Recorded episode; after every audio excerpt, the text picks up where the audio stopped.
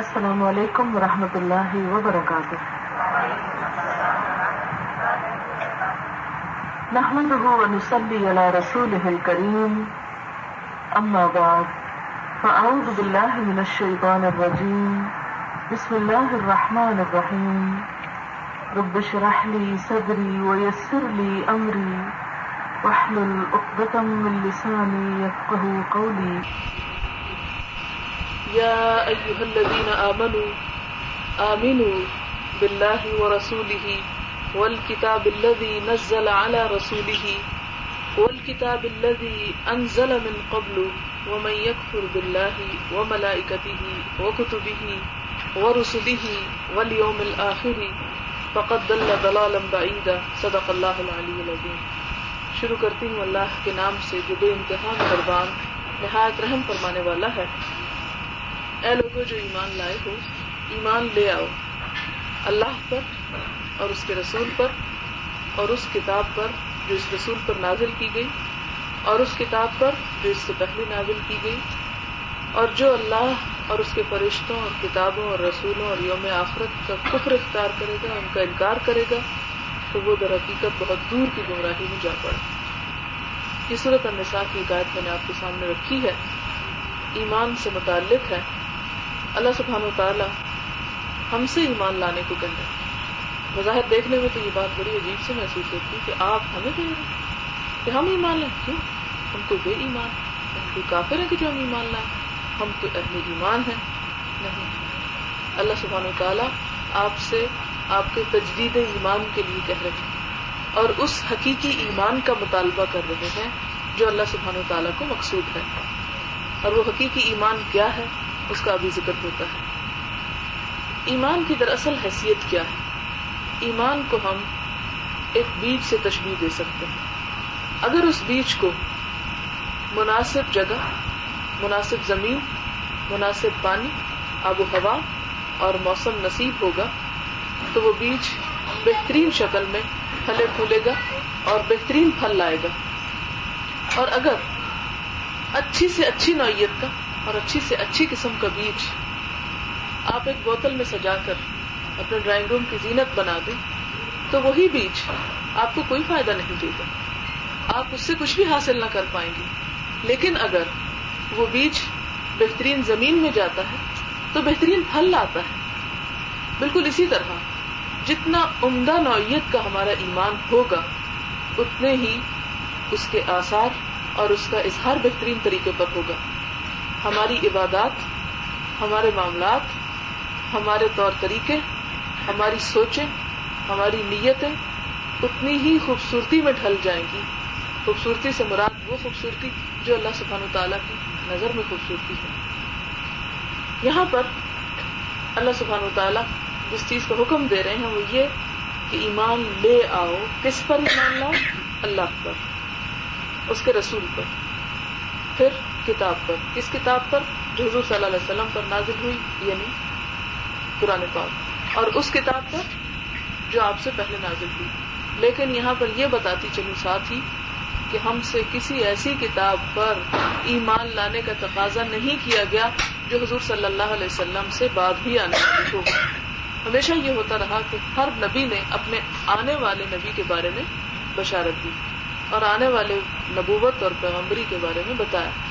لیکن حضور صلی اللہ علیہ وسلم کے بارے میں واضح طور پر فرما دیا کہ وہ آخری نبی ہیں اور آپ صلی اللہ علیہ وسلم کے بعد کوئی نبی نہیں آئے گا۔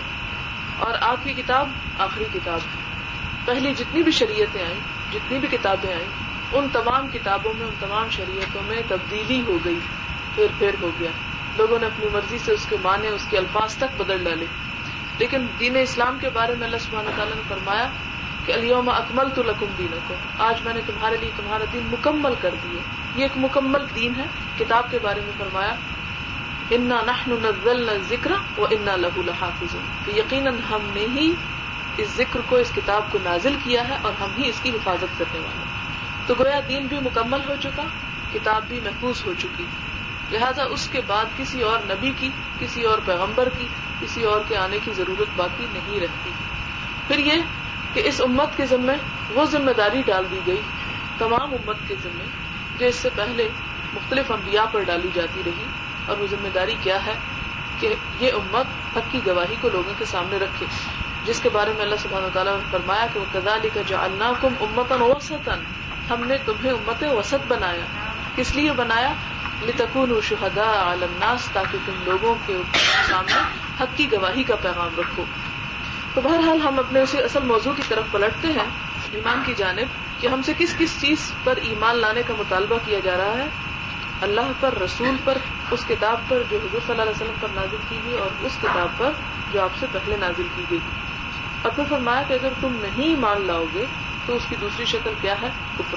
اور جو بھی فرشتوں کا، کتابوں کا، رسولوں کا، آخرت کے دن کا انکار کرتا ہے، انہیں نہیں مانتا تو وہ دراصل گمراہ ہے اور اس کی گمراہی دور کی گمراہی ہے۔ اب ایمان کا مطلب کیا ہے؟ ایمان کا مطلب ہے کسی چیز کو مان لینا، تسلیم کر لینا، اس پر یقین کر لینا، اعتماد کرنا۔ جیسے ہمارا اس بات پر یقین ہے کہ آگ جلاتی ہے۔ لہذا آگ سے ہم اپنے بچوں کو، اپنے فرنیچر کو، اپنے گھر کو، اپنے کپڑوں کو، ہر چیز کو بچاتے ہیں۔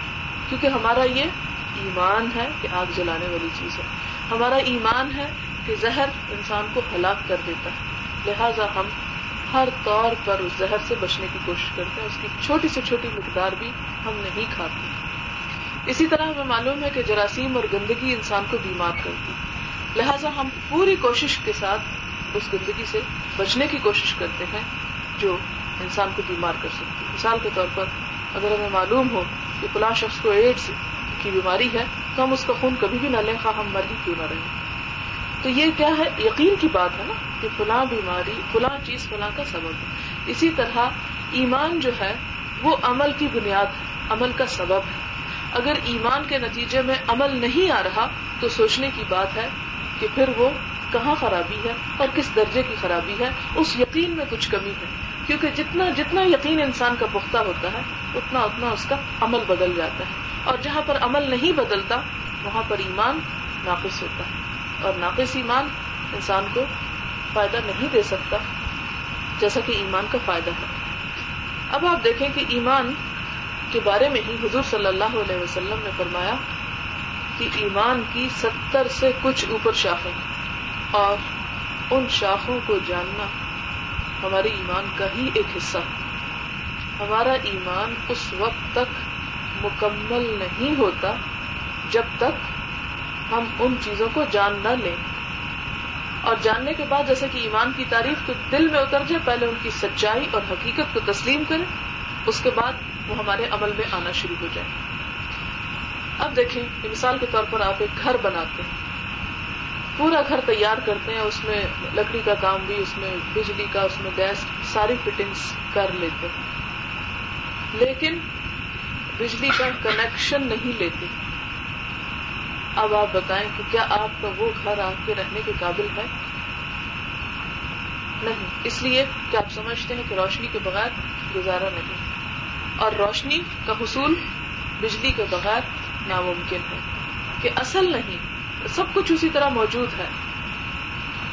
اسی طرح ایک اور مثال یہ ہے کہ آپ بہترین زمین تیار کر لیتے ہیں اور بہترین خواب دیکھتے ہیں، ایک اچھے سے باغ کا، لیکن اس کے لیے بیج نہیں ڈالتے۔ تو جب تک بیج نہیں ڈالتے، باغ تیار نہیں ہو سکتا۔ جب تک آپ کنیکشن نہیں لیتے، آپ کا گھر روشن نہیں ہو سکتا۔ آپ کا گھر ادھورا ہے۔ پھر اسی طرح اگر آپ صرف کنیکشن لے لیتے ہیں چلے مان لیتے ہیں ہاں یہ سب کچھ سچا ہے۔ لیکن جب تک آگے کی وہ فٹنگز نہیں اور وہ پوری سرکولیشن نہیں ہو رہی وائرنگ کی سارے گھر میں، اس وقت تک بھی آپ کا گھر روشن نہیں ہو سکتا۔ اسی طرح اگر ہم صرف زبان سے یہ کہہ بھی دیتے ہیں کہ ہاں ہم اللہ کو مانتے ہیں۔ ہم زبان سے کہہ بھی دیتے ہیں کہ ہم حضور صلی اللہ علیہ وسلم کو مانتے ہیں، کتاب کو مانتے ہیں، آخرت کو مانتے ہیں۔ لیکن جب تک وہ چیزیں آپ کی عملی زندگی میں ظاہر نہیں ہوتی، ان تمام چیزوں کی آپ معرفت حاصل نہیں کرتے، ان تمام چیزوں کے بارے میں آپ علم حاصل نہیں کرتے، اس وقت تک آپ کا ایمان جو ہے وہ مکمل نہیں ہوتا۔ اب دیکھیں کہ جیسے کہ حضور صلی اللہ علیہ وسلم نے فرمایا کہ ایمان کی ستر سے کچھ اوپر شامل اگر میں آپ سے پوچھوں کہ وہ کیا ہے تو شاید چند ایک تو ہم بتا سکیں کہ ہاں اللہ پر ایمان لانا، آخرت پر کتابوں پر رسولوں پر، لیکن وہ ستر یا ستر سے کچھ اوپر وہ کیا ہے سوچنا چاہیے کہ جس ایمان کا ہم دن رات دعوی کرتے ہیں، اس ایمان کے بارے میں ہم نے جاننے کی کتنی آخر فکر کی، کتنی کوشش کی۔ اور اگر ہم کوشش نہیں کر رہے، تو پھر ہمارا ایمان کیسا ایمان ہے، جو ہم سے کچھ بھی نہیں کروا رہا؟ تو میں ان چند شاخوں کے بارے میں آپ سے بات کروں گی کہ ایمان کے کیا کیا دائرے ہیں، کہاں کہاں پر ایمان اثر انداز ہوتا ہے اور ایمان کن چیزوں سے مل کر مکمل ہوتا ہے۔ اب دیکھیں کہ سب سے پہلی چیز جس پر ایمان لانا ضروری ہے، وہ اللہ سبحانہ و تعالیٰ کی ذات ہے۔ جس کے بارے میں اللہ سبحانہ تعالیٰ فرماتے ہیں، یا الذین آمنوا آمنوا باللہ۔ اے لوگ جو ایمان لائے ہو، ایمان لاؤ اللہ پر۔ دوسرا ایمان کس پر؟ حضور صلی اللہ علیہ وسلم پر۔ یا الذین آمنوا آمنوا باللہ و رسولہ پھر اس کے بعد کس چیز پر ایمان؟ رسول صلی اللہ علیہ وسلم کے بعد کتاب پر ایمان۔ کتاب پر ایمان کا کیا مطلب ہے؟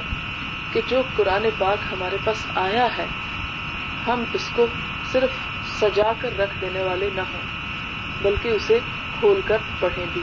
اور پڑھنے میں کیا کیا ہمارے اوپر حقوق قرآن پاک کے عائد ہوتے ہیں؟ نمبر ون یہ کہ ہمیں اس کی عربی صحیح طور پر پڑھنی آتی ہے۔ یہ اس کا حق ہے۔ کیوں؟ اس لیے کہ وہ کتاب ہی ہمیں بتاتی ہے کہ وہ رتیل القرآن ترتیلا قرآن پاک کو ترتیل کے ساتھ، بہترین تجویز کے ساتھ، اس کے صحیح ادائیگی کے ساتھ پڑھو۔ اب دیکھیں کہ اگر ایک شخص کو بہت اچھی انگریزی بھی بولنی آتی ہے، لیکن وہ پنجابی لہجے میں بولتا رہے، تو وہ ساری بے اثر ہو جاتی ایسا لگتا ہے جاہل بول رہا ہے۔ اسی طرح آپ دیکھیں کہ عربی زبان میں اگر آپ اس کو ٹوٹے پھوٹے انداز میں پڑھتے ہیں، جہاں پر لمبا کرنا ہے، اسے لمبا نہیں کرتے، جہاں چھوٹا کرنا ہے، جہاں مد ہے، جہاں شد ہے، جہاں زبر دے رہا ہے، اس کا آپ اہتمام نہیں کرتے، بس جیسے تیسے آ رہا ہے، وہ کرتے چلے جاتے ہیں، تو اس کا کیا لطف ہوگا؟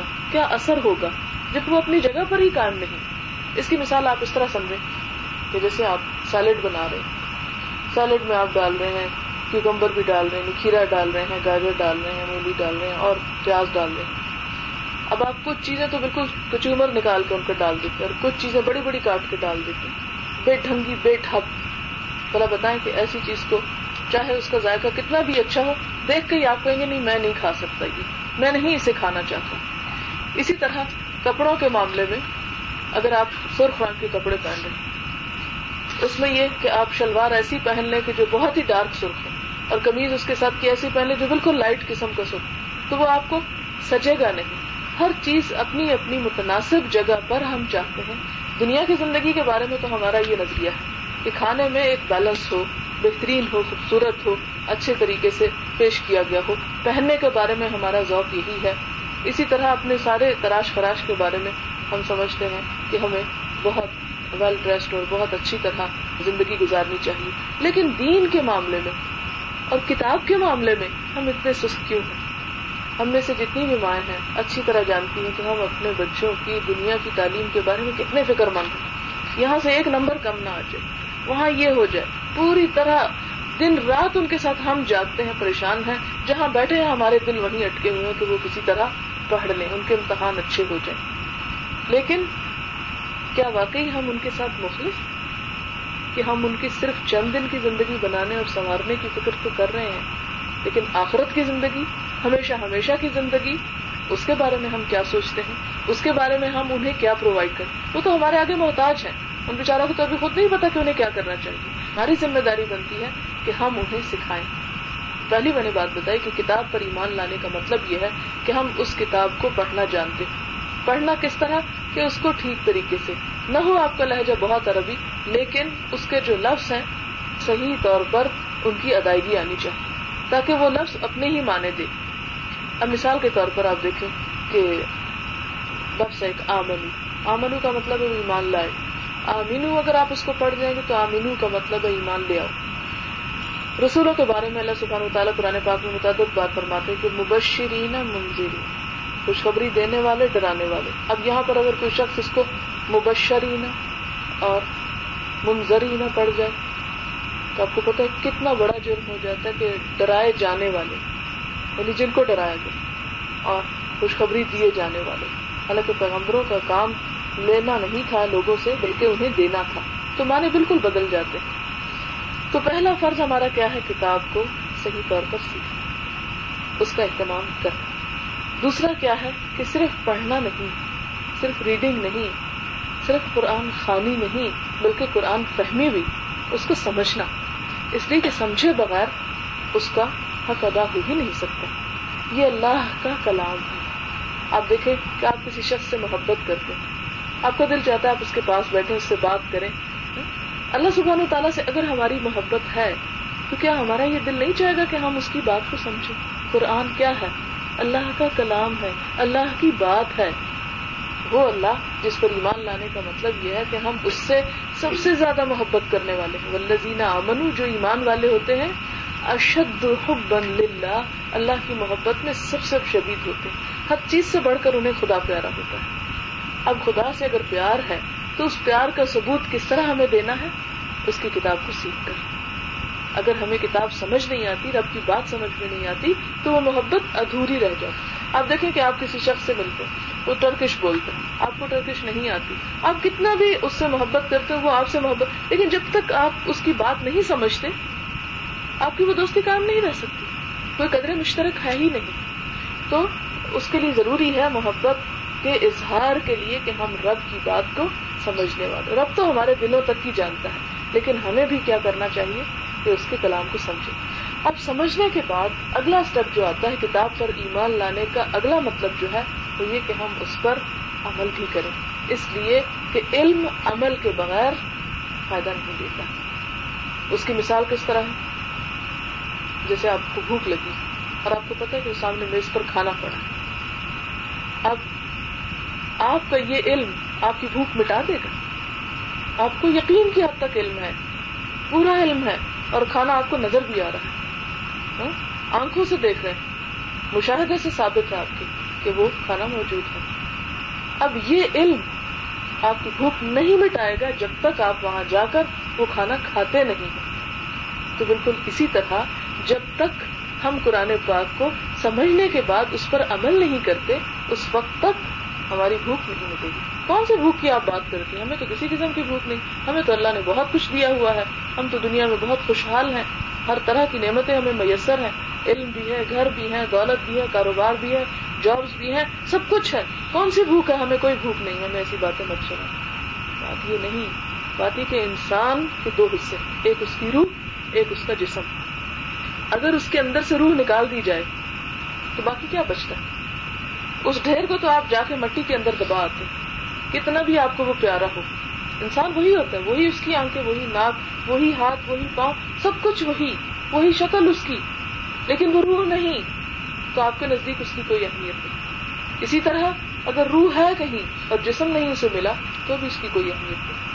ہم صرف اس جسم کا نام نہیں، ہم روح اور جسم دونوں کا مجموعہ ہے۔ جسم کو پالنے کے تو ہم سارے طریقے اختیار کرتے اس کا پیٹ بھرنے کے لیے تو ہم سارے پاپڑ بیلتے ہیں۔ لیکن اس روح کی بھوک مٹانے کے لیے، اس روح کی پیاس مٹانے کے لیے، اس کو بجھانے کے لیے ہم کیا کر رہے ہیں؟ اور روح ہے کیا؟ اللہ سبحانہ تعالیٰ قرآن پاک میں ہمیں بتاتے ہیں یس کا ان روح یہ لوگ آپ سے روح کے بارے میں سوال کرتے ہیں۔ روح من امر ربی، ان سے کہہ دو کہ روح میرے رب کا امر ہے۔ یعنی اس کا رشتہ اور سلا رب سے جڑا ہوا ہے۔ اب جو امر ربی ہمارے اندر موجود ہے اس کی ضرورت اگر ہم پوری نہیں کریں گے اور اس کی ضرورت کیا ہے کہ اسے اس کے رب کے ساتھ ملا کے رکھا جائے۔ اس کی بھوک کیا ہے کہ وہ اپنے رب کی تلاش میں ہے۔ یہی وجہ ہے کہ دنیا میں آنے والا ہر بچہ جب بولنا شروع کرتا ہے اور اسے بتایا جاتا ہے یہ اللہ نے پیدا کیا، اللہ نے وہ پوچھتا اللہ کون ہے؟ اللہ کہاں ہے؟ اللہ کیسا ہے؟ ہر بچہ یہ سوال کرتا ہے۔ وہ کہاں سے سیکھتا ہے؟ کس نے اس کے ذہن میں ڈالا؟ خدا ہی نے تو ڈالا خدا تعالیٰ فرماتے کہ میں ہر انسان کو اس کی فطرت پر پیدا کرتا ہوں۔ پھر اس کے ماں باپ اس کو یہودی یا عیسائی بنا دیتے کیا تم نے کبھی دیکھا کہ کسی اونٹنی کے پیٹ سے کن کٹا بچہ پیدا ہو؟ نہیں تم ان کے کان کاٹتے ہو جیسے مشرقین کے ہاں۔ رسم و رواج تھا۔ مشرقین کے ہاں رواج تھا یہ آٹھویں نویں بارے میں بھی آپ پڑھیں گے کہ وہ جانوروں کو بتوں کے نام پر ان کے کان کاٹ کے اونٹنی وغیرہ کے تو آزاد کر دیتے تھے۔ اور مختلف طریقے ہوتے تھے۔ کہیں کسی کا چھوٹا کٹا، کسی کا بڑا کٹا۔ تو پتا ہوتا تھا کہ ہاں یہ فلاں کے نام کا ہے، اس کو پھر کوئی چھیڑتا نہیں نہ اسے کوئی پکڑتا، نہ اس کا دودھ پیتا، نہ اس کو ذبح کرتا، وہ پھر آزاد پھرا کرتا تھا۔ وہ ایک شناخت تھی۔ تو اسی طرح یہ کہ اس کی وہ شناخت رب نے تو وہ نہیں کہا، تم نے خود ہی وہ دے دی۔ تو بات یہ ہو رہی ہے کہ جب تک ہم روح کو اس کی غذا نہیں دیتے، اب دیکھیں آپ بہترین ایک گاڑی لے لیں۔ خوبصورت، بہترین نئے سے نئے ماڈل کی۔ اگر اس کے اندر آپ ڈیزل نہیں ڈالتے اس میں پٹرول نہیں ڈالتے، اس کی غذا نہیں مہیا کرتے، نہیں چلے گی، رک جائے گی۔ اسی طرح جب تک ہم اپنی اس روح کی غذا اسے فراہم نہیں کرتے، تو کیا کرے گی؟ یہ ہمیں ہی ستانا شروع کر دے گی۔ ہمارے اندر ہی ڈپریشن پیدا ہوگا۔ کوئی بیماری نہ ہوتے ہوئے ہم بیمار ہیں، کوئی دکھ نہ ہوتے ہوئے ہم دکھی ہیں، کوئی خوف نہ ہوتے ہوئے ہم خوف زدہ ہیں۔ یہ سب کچھ کہاں سے آ گیا؟ اسی وجہ سے تو آ گیا کہ ہم نے صرف ظاہر ظاہر کو خوب اہمیت دی اور جو ہمارا اندر تھا اس کی ضرورتوں کو ہم بھول گئے۔ تو اس کے لیے اللہ سبحانہ تعالیٰ نے امر ربی کے لیے یہ دوسرا امر اتارا۔ اور وہ دوسرا امر کیا ہے؟ اللہ کی کتاب۔ لہذا اس امر کو اس امر کے ساتھ جوڑیں گے تو ہماری زندگی یہاں بھی خوشحال ہوگی اور آئندہ بھی خوشحال ہوگی۔ اور اگر ہم اس کو اس امر سے یعنی حکم خداوندی کتاب سے کاٹیں گے، تو پھر ہم ضائع ہو جائیں گے۔ پھر اس کی حفاظت کی ضمانت کسی کے پاس نہیں۔ اب دیکھیں۔ اس پر ایمان لانے کا مطلب کیا ہے؟ اس کتاب پر ایمان لانے کا مطلب یہ ہے کہ ہم اس کتاب کی تعلیم کو صرف اپنے تک محدود نہ رکھیں، بلکہ اس کتاب کو آگے سے آگے اس ایک شمع سے شمع روشن کرتے چلے جائیں۔ کیوں؟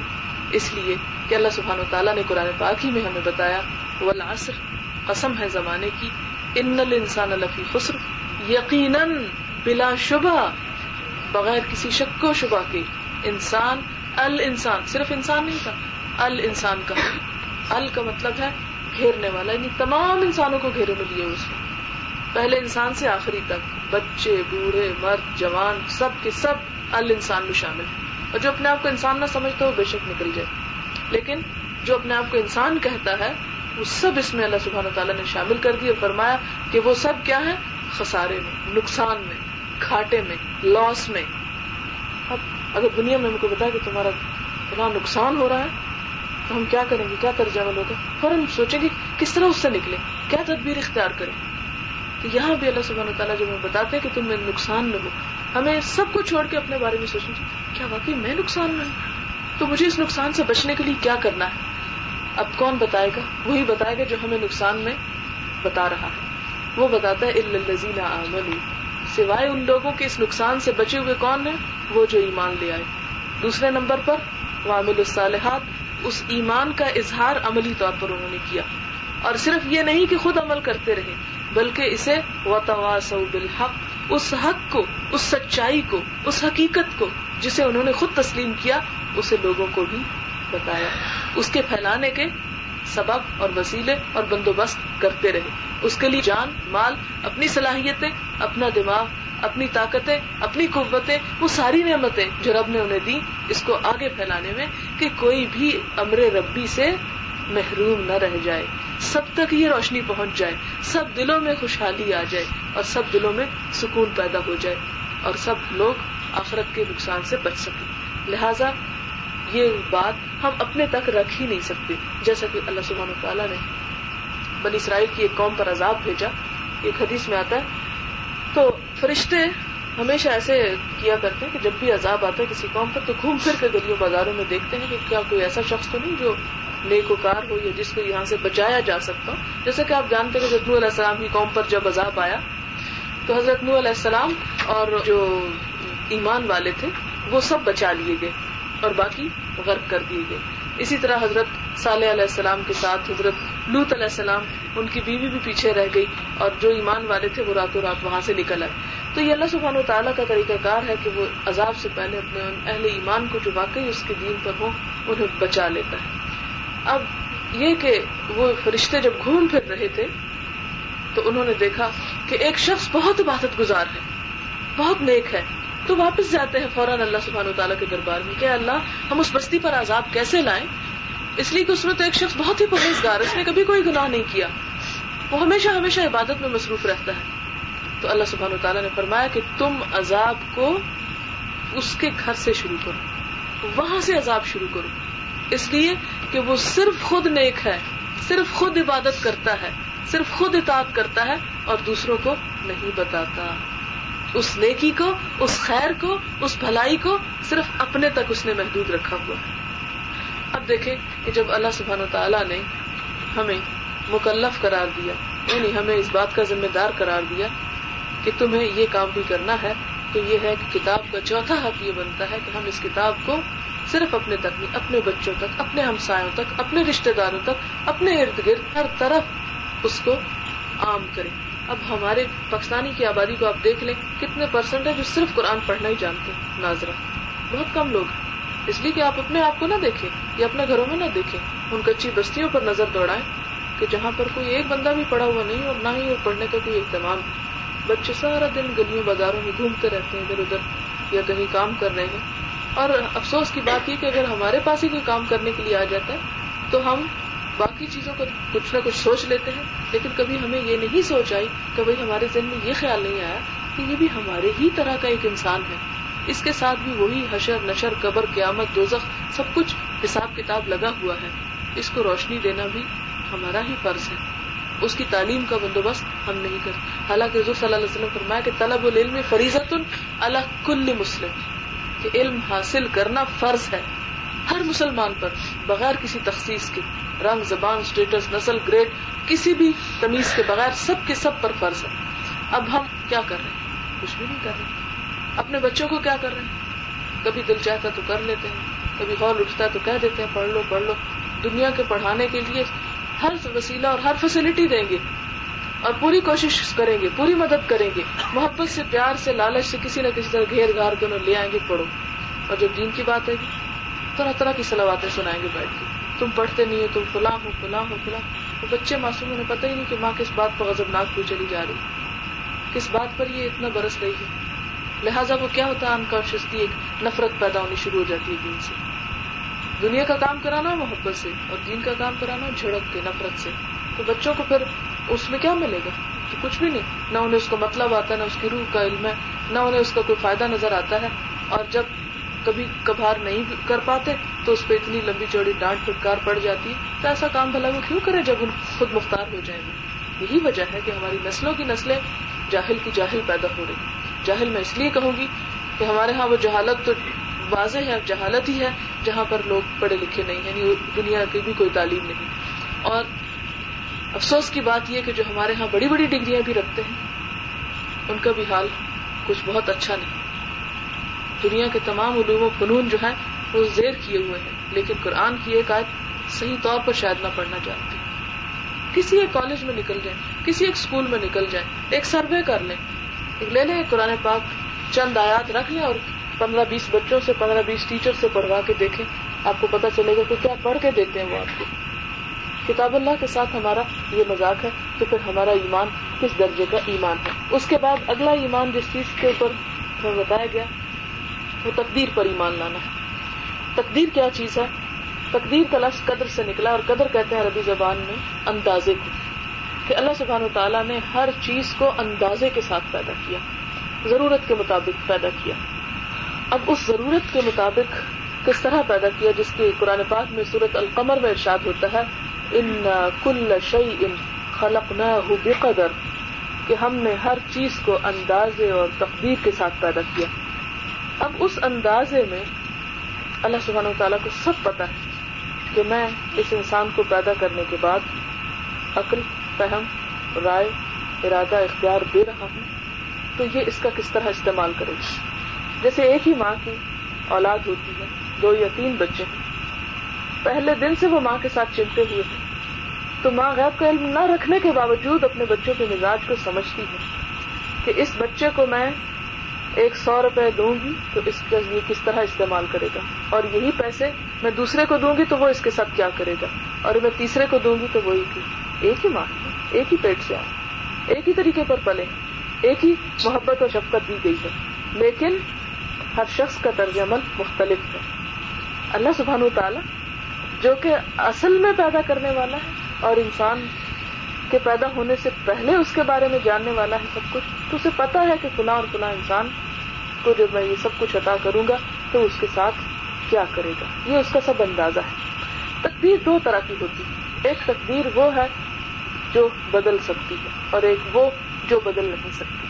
تقدیر انسان کے وہ اختیارات بھی ہیں جو کہ کچھ محدود ہیں اور کچھ غیر محدود ہیں۔ مثال کے طور پر، اس کو بہت آسان طریقے سے یوں سمجھا جا سکتا ہے کہ ایک انسان جیسے کھڑا آپ اسے کہتے ہیں آپ اپنی دائیں ٹانگ اٹھاؤ وہ اٹھا لیتے آپ کہتے ہیں بائیں بھی اٹھا لو تو وہ نہیں اٹھا سکتا۔ ایک وقت میں ایک ہی اٹھا سکتا بالکل اسی طرح اللہ سبحانہ تعالیٰ نے انسان کو کچھ آزادی دے رکھی ہے۔ وہ اپنی رائے، اپنے اختیار کو استعمال کر سکتا ہے اور کچھ چیزوں میں وہ نہیں کر سکتا۔ اب مثال کے طور پر، آپ یہ نہیں کر سکتے کہ آپ سورج کو مغرب سے لے آئیں۔ آپ یہ نہیں کر سکتے کہ آپ آگ سے کمرہ ٹھنڈا کرنے کا کام لے سکیں۔ ان چیزوں میں آپ بندھے ہوئے یہ آپ کے اختیار سے باہر۔ لیکن کچھ چیزیں ایسی ہیں کہ آپ انہیں استعمال میں لا کر اس سے بہت کچھ کر سکتے ہیں۔ انسان کو خلیفہ بنایا، اس کے ساتھ فرشتوں کو اس کے آگے سجدہ کروایا، ان ساری چیزوں کو مسخر کر دیا۔ علامہ آدم الاسماء اللہ سارے نام سکھا دیے، کائنات کا تعارف کرا دیا۔ یہ ہے ساری کائنات، یہ میں نے تمہیں سکھا دی کیا کہ میں پیدا کر رہا ہوں۔ اور یہ ہے فرشتے اور یہ میری دوسری قوتیں، ان کو تمہارے لیے مسخر کر رہا اور اس کے ساتھ تمہیں ارادہ، عقل، فہم، دماغ ٹیلنٹ سب کچھ دے کے بھیج رہا۔ اب تم جانو اور تمہاری دنیا جانو۔ تم اس میں رہنے کے اور سب استعمال کرنے کے طریقے سے۔ اس میں انسان کو جتنا اللہ نے اختیار دیا، اس سب میں وہ گھوم کر رہا ہے، وہ اپنے کام کر۔ لیکن کچھ چیزیں ایسی، جیسے اس کی موت اس کے بس میں نہیں جہاں اس کی لکھی ہے، وہیں اسے پہنچ کر رہے اسی طرح اور بھی کچھ چیزیں ایسی ہیں کہ جو انسان کے اختیار سے باہر۔ وہ جو باہر ہے یہ ہمارے اختیار میں، ان کو ماننا کہ ہاں یہ اللہ کی حکمت پر مبنی فیصلے ہیں۔ اس پر شاکی نہ ہونا، یہ ہے دراصل تقدیر پر ایمان۔ مثال کے طور پر اگر اچانک کسی کی ڈیتھ ہو جاتی، کوئی ایسا نقصان ہو جاتا۔ تو اللہ سبحانہ تعالیٰ اس پر فرماتے میں اصاب من مصیبت فی الارض ولا فی انفسکم الا فی کتاب من قبل ان نبرأها. یہ صورت الحدیث کی آیت ہے کہ جو مصیبت بھی زمین میں یا خود تمہاری طبیعتوں میں پہنچتی ہے، وہ بہت پہلے سے، اس سے پہلے سے کہ تم پیدا ہوئے جب سے وہ لکھی ہوئی وہ چیزیں لکھی ہوئی ہیں، موجود ہیں۔ تو یہ کیا ہے اللہ کا ایک اندازہ ہے، اللہ کا ایک فیصلہ ہے، جس کو ہم نہیں ٹال سکتے۔ لیکن اس میں ہماری ہدایت اور گمراہی کا کوئی تعلق نہیں۔ اسی طرح اللہ سبحانہ و تعالیٰ نے جو انسان کو ہدایت دی، تو اس کے لیے اس کو مجبور کر دیا کہ وہ گمراہی اختیار کر نہیں، ہم چاہیں تو ہم چوری کر سکتے ہیں ہمیں طاقت دی ہمیں عقل دی۔ اور ہم چاہیں تو اپنے مال کو خرچ بھی کر سکتے ہیں، صدقہ اور خیرات بھی کر سکتے ہیں۔ تو یہ دراصل ہر انسان کی اپنی سمجھ بوجھ پر چھوڑ دیا گیا، اسے مجبور نہیں کیا گیا۔ کچھ چیزوں میں وہ مجبور ہے اس سے باہر نہیں کر سکتا۔ یعنی اللہ کا جو حکم ہے ایک طرح کا، یا اللہ سبحانہ و تعالیٰ کی طرف سے ایک لکھا ہوا فیصلہ ہے، تو اس پر انسان کو راضی رہنا چاہیے۔ اصل میں ایمان کی حلاوت کا مزہ وہی شخص چکتا ہے جو اللہ کی تقدیر پر راضی ہونا سیکھ جاتا ہے۔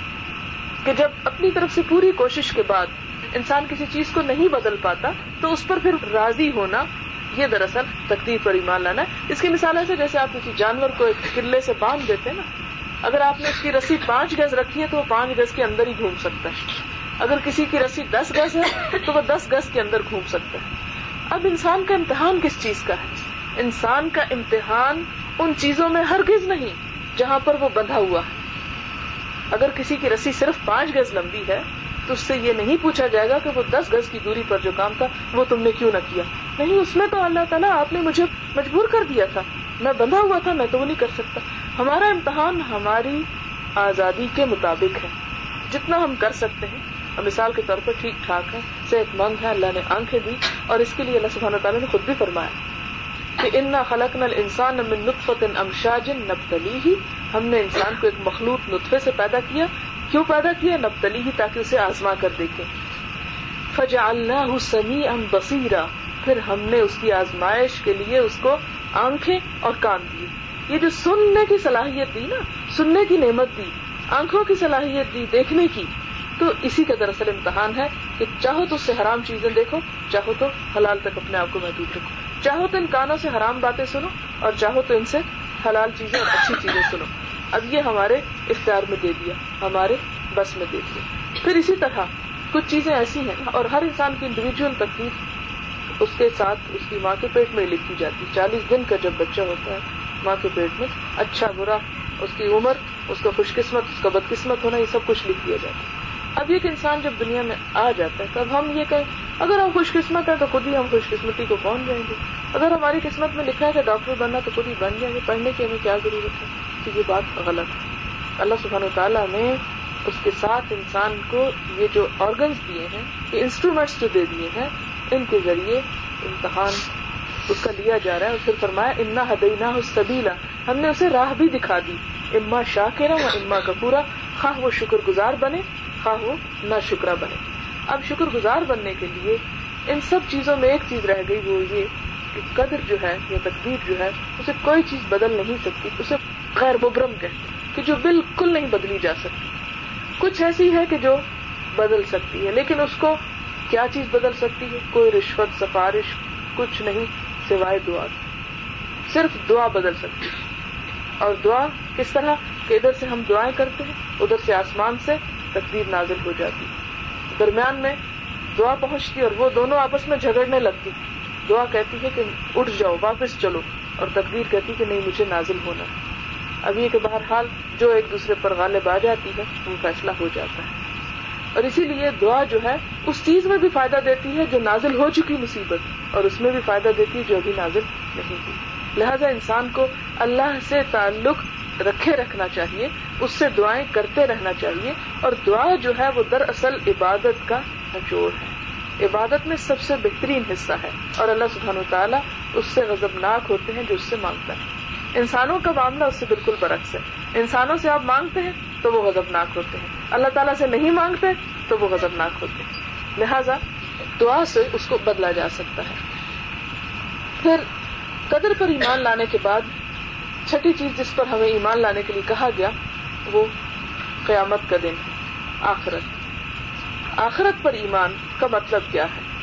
کہ جو چیزیں حضور صلی اللہ علیہ وسلم نے ہمیں بتا دی کہ یہ ہمیں مرنے کے بعد پیش آئیں گی، وہ سب چیزیں بالکل برحق ہیں، درست ہیں، سچی ہیں۔ مثال کے طور پر، اللہ کے رسول صلی اللہ علیہ وسلم نے ہمیں بتایا کہ موت کے وقت جان نکالنے کے لیے فرشتے آتے ہماری آنکھیں تو نہیں دیکھتی ہمارے کان تو ان کی کوئی آواز نہیں سنتے جب وہ آپس میں بول رہے ہوتے ہیں، ایک دوسرے سے بات کر رہے ہوتے ہیں۔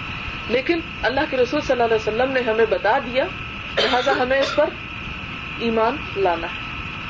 پھر اس کے بعد ہمیں بتایا جاتا ہے کہ قبر میں انسان کا حساب کتاب ہوتا ہے من کر نکیر آتے ہیں۔ ہماری عقل اس بات کو مانے یا نہ مانے؟ ہماری سمجھ میں یہ چیز آئے یا نہ آئے، لیکن ہمیں اس کو ماننا ہے۔ کیونکہ ہم آخرت پر ایمان رکھتے ہیں اور آخرت میں جو جو چیزیں شامل ہیں ان سین ان کے مطابق انسان اپنے طرز عمل کو درست کرتا جائے۔ انہیں میں ایک چیز عذاب قبر ہے۔ ہمیں سے بہت سے لوگ کہتے ہیں کہ وہ جو ہڈیاں گل سڑ جاتی ہیں اور مٹی میں انسان مل جاتا ہے پھر عذاب کہاں یہی تو ایک شک تھا جو کفار مکہ کے دل میں بھی تھا۔ آپ کو معلوم ہے کہ حضور صلی اللہ علیہ وسلم ایک دفعہ اپنے صحابہ کرام کے درمیان میں تشریف رکھتے تھے، تو آپ نے دیکھا کہ مشرقین مکہ میں سے ایک شخص آیا، پرانی ہڈیاں کسی قبر سے نکال کر اور لا کے ان کو چورا کر دیا۔ آپ کہتے ہیں ان کو دوبارہ اٹھایا جائے گا، جبکہ یہ بالکل مٹی میں مل گئی۔ تو سورت یاسین میں بھی آتا نا کل یو انشا اول مرہ۔ یہ بتا دو کہ انہیں وہی اٹھائے گا، وہی زندہ کرے گا جس نے اسے پہلی دفعہ پیدا کیا۔ پہلی دفعہ یہ کہاں سے آ گئی؟ اس نے پیدا کیا تو یہ بنی۔ اسی طرح اب عذاب قبر ہے، اس میں چاہے وہ مٹی میں مل جائے، چاہے اس کی ہڈیاں جل جائیں، چاہے وہ ہوا میں بکھر جائے چاہے وہ کہیں بھی ہو، وہ چاہے ذرہ ذرہ ہو کہ پوری کائنات میں پھیل جائے۔ کیا وہ کائنات سے کہیں باہر بھی اڑ کے جا سکتا ہے؟ جب وہ ہے اللہ کے پورے کنٹرول میں، تو اللہ تعالیٰ کو اس بات سے کوئی فرق نہیں پڑتا کہ ایک انسان مچھلی کے پیٹ میں ہے یا ایک انسان زمین کے پیٹ میں۔ اس لیے کہ ہمارے بھی اس کی، زمین بھی اس کی، پانی بھی اس کا، مچھلیاں بھی اس کی، ہر ہر چیز اس کی۔ مادہ جو ہے، یہ تو سائنسدان بھی کہتے ہیں نا کہ مادہ فنا نہیں ہوتا۔ اب یہ ہے کہ وہ جو فنا نہیں ہوتا، وہ اپنی شکلیں بدلتا رہتا ہے۔ لیکن اسی دنیا کے اندر ہی رہتا ہے۔ یعنی جو کچھ اللہ تعالیٰ نے پیدا کیا، اس میں کچھ نقص نہیں ہوگا، وہ سب کا سب یہیں پر موجود ہے۔ آپ کھا لیں، آپ جلا دیں، آپ کچھ کر دیں، لیکن وہ کسی اور شکل میں یہی موجود ہے۔ اب اسی طرح آخرت میں بھی قبر کا عذاب جو ہے، اس کے بارے میں صحیح احادیث موجود ہے بخاری میں موجود ہے مسلم اور، لیکن ہماری اکثریت جو ہے، ان کو مانتی نہیں۔ کہتی نہیں جی نہیں یہ کیسے ہو سکتا ہے؟ ہماری تو عقل میں بات نہیں آتی، تو بات یہ ہے کہ عقل دین کو بتانے کے لیے نہیں آئی، دین عقل کی رہنمائی کے لیے آیا ہمارے ایمان کا ایک حصہ ہے کہ ہم عذاب قبر کو تسلیم کریں۔ پھر عذاب قبر کے بعد قیامت کے دن دوبارہ جی اٹھنے کو ہم مانیں۔ پھر اس کے بعد حشر کے میدان میں جمع ہونا، میزان کا لگنا، دائیں بائیں امال نامے جو ہمارے لکھے جا رہے ہیں، ان کا وزن ہونا، پھر پل سرات پر سے گزرنا، جیسے کہ قرآن پاک میں آتا ہے وہ امن کم اللہ واردہ تم میں سے ہر شخص اس پر وارد ہونے والا ہے، اس سے گزر کر آگے پہنچے گا۔ اب وہ کیا ہے؟ بال سے باریک، تلوار سے زیادہ تیز۔ ہم نے تو نہیں دیکھا، لیکن ہم جس رسول پر ایمان رکھتے ہیں اور جس کی صداقت کو کفار اور مشرق بھی مانتے تھے اسی لیے فرمانا کہ قربانی کا جانور بہترین سے بہترین کیا کرو۔ اس لیے کہ یہ بہترین جانور تمہیں پلسرات میں گزارنے میں مدد دیں گے۔ ہاں؟ اسی طرح یہ ہے کہ انسان جتنی جتنی نیکیاں کرے گا، اس دین کو جتنا جتنا پھیلائے گا، اس کی جتنی روشنی پھیلتی چلی جائے گی قیامت کے دن پلسرات پر سے گزرتے ہوئے وہ روشنی انسان کے ساتھ ہوگی۔ اس اندھیرے مقام پر انسان اس کے ذریعے راستہ دیکھے گا۔ جس صورت تحریم میں فرمایا کہ وہ اہل ایمان کیا کہیں گے؟ ربنا اتمم لنا نورنا وغفر لنا۔ اے اللہ، ہمارا یہ نور ہم پر مکمل کیے رکھنا اور ہمیں بخش دینا۔ یعنی ابھی ان کے ہاتھ میں جنت کا پروانہ دے دیا گیا کہ جاؤ اب اس پل کو کراس کرو اور وہ تمہارا ٹھکانا ہے۔ وہاں بھی دعائیں مانگ رہے ہیں کہ اللہ تعالیٰ ہمیں بخش دینا۔ کہیں ایسا نہ ہو یعنی وہ خوف کی ایک کیفیت وہاں تک۔ اور ہم دو کام نہیں کرتے، ایک نماز صبح پڑھ لی، کبھی ایک رات کی پڑھ لی اور سب فرض ادا کر اللہ تعالیٰ کے سجدوں کی کیا ضرورت ہے؟ اللہ تعالیٰ نے کہیں نہیں فرمایا کہ اے بندو، تمہارے سجدوں کی ضرورت ہے اور تم سجدہ نہیں کرو گے تو میری کائنات کا سلسلہ رک جائے گا۔ نہیں، یہ جو کچھ کرنا ہے ہمارے اپنے ہی فائدے کے لیے ہے۔ پھر اسی طرح یہ کہ قرآن پاک کی متعدد آیات جو ہیں، اس پورے حشر کا نقشہ کھینچتی ہیں۔ تقریباً ایک ہزار آیات ہیں قرآن پاک میں۔ ایک ہزار جو ہے جزا کے بارے میں ہے ہاں؟ بشارت کے بارے میں ہے۔ ایک ہزار ڈراوے اور یہ آخرت کے ذکر کے بارے میں۔ ایک ہزار وعدے ہیں تقریباً۔ اسی طرح ایک ہزار کے قریب امسال ہیں قرآن پاک میں۔ تو یہاں پر اس کے بعد اگلے ایمان کا جو حصہ ہے، وہ یہ کہ اللہ کی محبت۔ اس وقت تک کوئی شخص مومن نہیں کہلا سکتا جب تک اللہ اور اس کا رسول اسے ہر چیز سے پیارا نہ ہو جائے۔ اور ابھی میں نے آیت پڑھی تھی تھوڑی دیر پہلے وہ لذینہ امن ایمان والے کون ہوتے ہیں؟ وہ ہوتے ہیں اشد حبن للہ، جو اللہ کی محبت میں سب سے بڑھ کر ہوتے ہیں۔ آزان ہونے لگی ہے۔ میں آپ کو صرف اپنے ایمان کو ٹیسٹ کرنے کی ایک بات بتاتی ہوں۔ آپ سب یہاں پر جمع ہیں۔ خدا نہ خواستہ اگر آپ کو باہر سے آ کے اطلاع ملے تمہارا گھر گر گیا ہے۔ کیا حالت ہوگی ہماری؟ ابھی کل ہی اللہ کا ایک گھر گرا دیا گیا۔